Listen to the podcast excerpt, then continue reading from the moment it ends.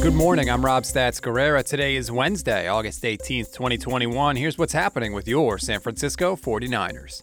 Tuesday was a relatively quiet day in 49ers world, but there were a few things you should know about. First, when it comes to the quarterback competition, things remained mostly the same.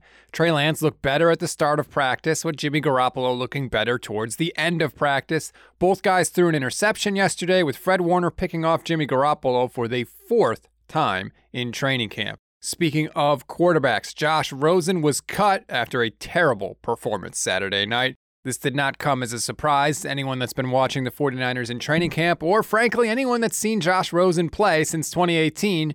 He ranks last in completion percentage, yards per attempt, and passer rating among the 42 quarterbacks that have thrown at least 500 passes in that time. The 49ers made good use of the roster spot, however, claiming cornerback Davontae Harris off of waivers.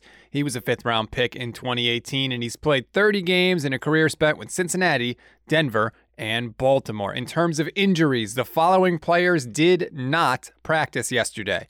Trent Williams, he's got a knee. Javon Kinlaw has a banged up shoulder. Shon Coleman and Aaron Banks hurt themselves in the game against the Chiefs. It's a knee for Coleman and a shoulder for Banks.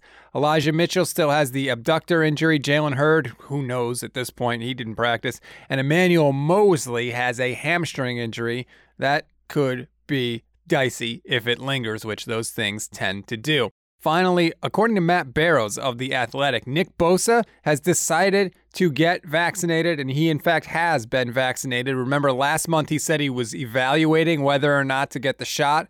Uh, General Manager John Lynch recently said on the Tim Kawakami Show podcast that the 49ers are down to just four players who have not been vaccinated. And remember, you have to sit out at least 10 days if you test positive for COVID and you haven't been vaccinated.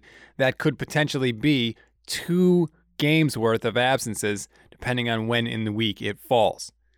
We always give you something to read, something to watch, and something you might have missed. Something to read on this Wednesday. Niners Nation's own Jordan Elliott has been attending training camp, and he has a huge list of all his observations that he has made.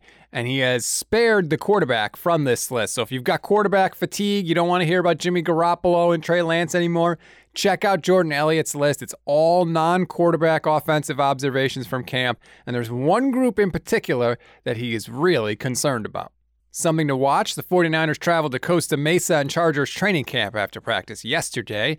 They'll have a day to rest before two joint practices with Justin Herbert and company. Those are on Thursday and Friday. And remember the bite we played from Kyle Shanahan yesterday, where he said joint practices mean more to him than the games because you can put the players in any situation you want Whereas in a game, you're kind of dependent upon what happens out there on the field. So keep an eye on how many snaps Trey Lance gets, what the situations are, and if he's in there with the ones at all.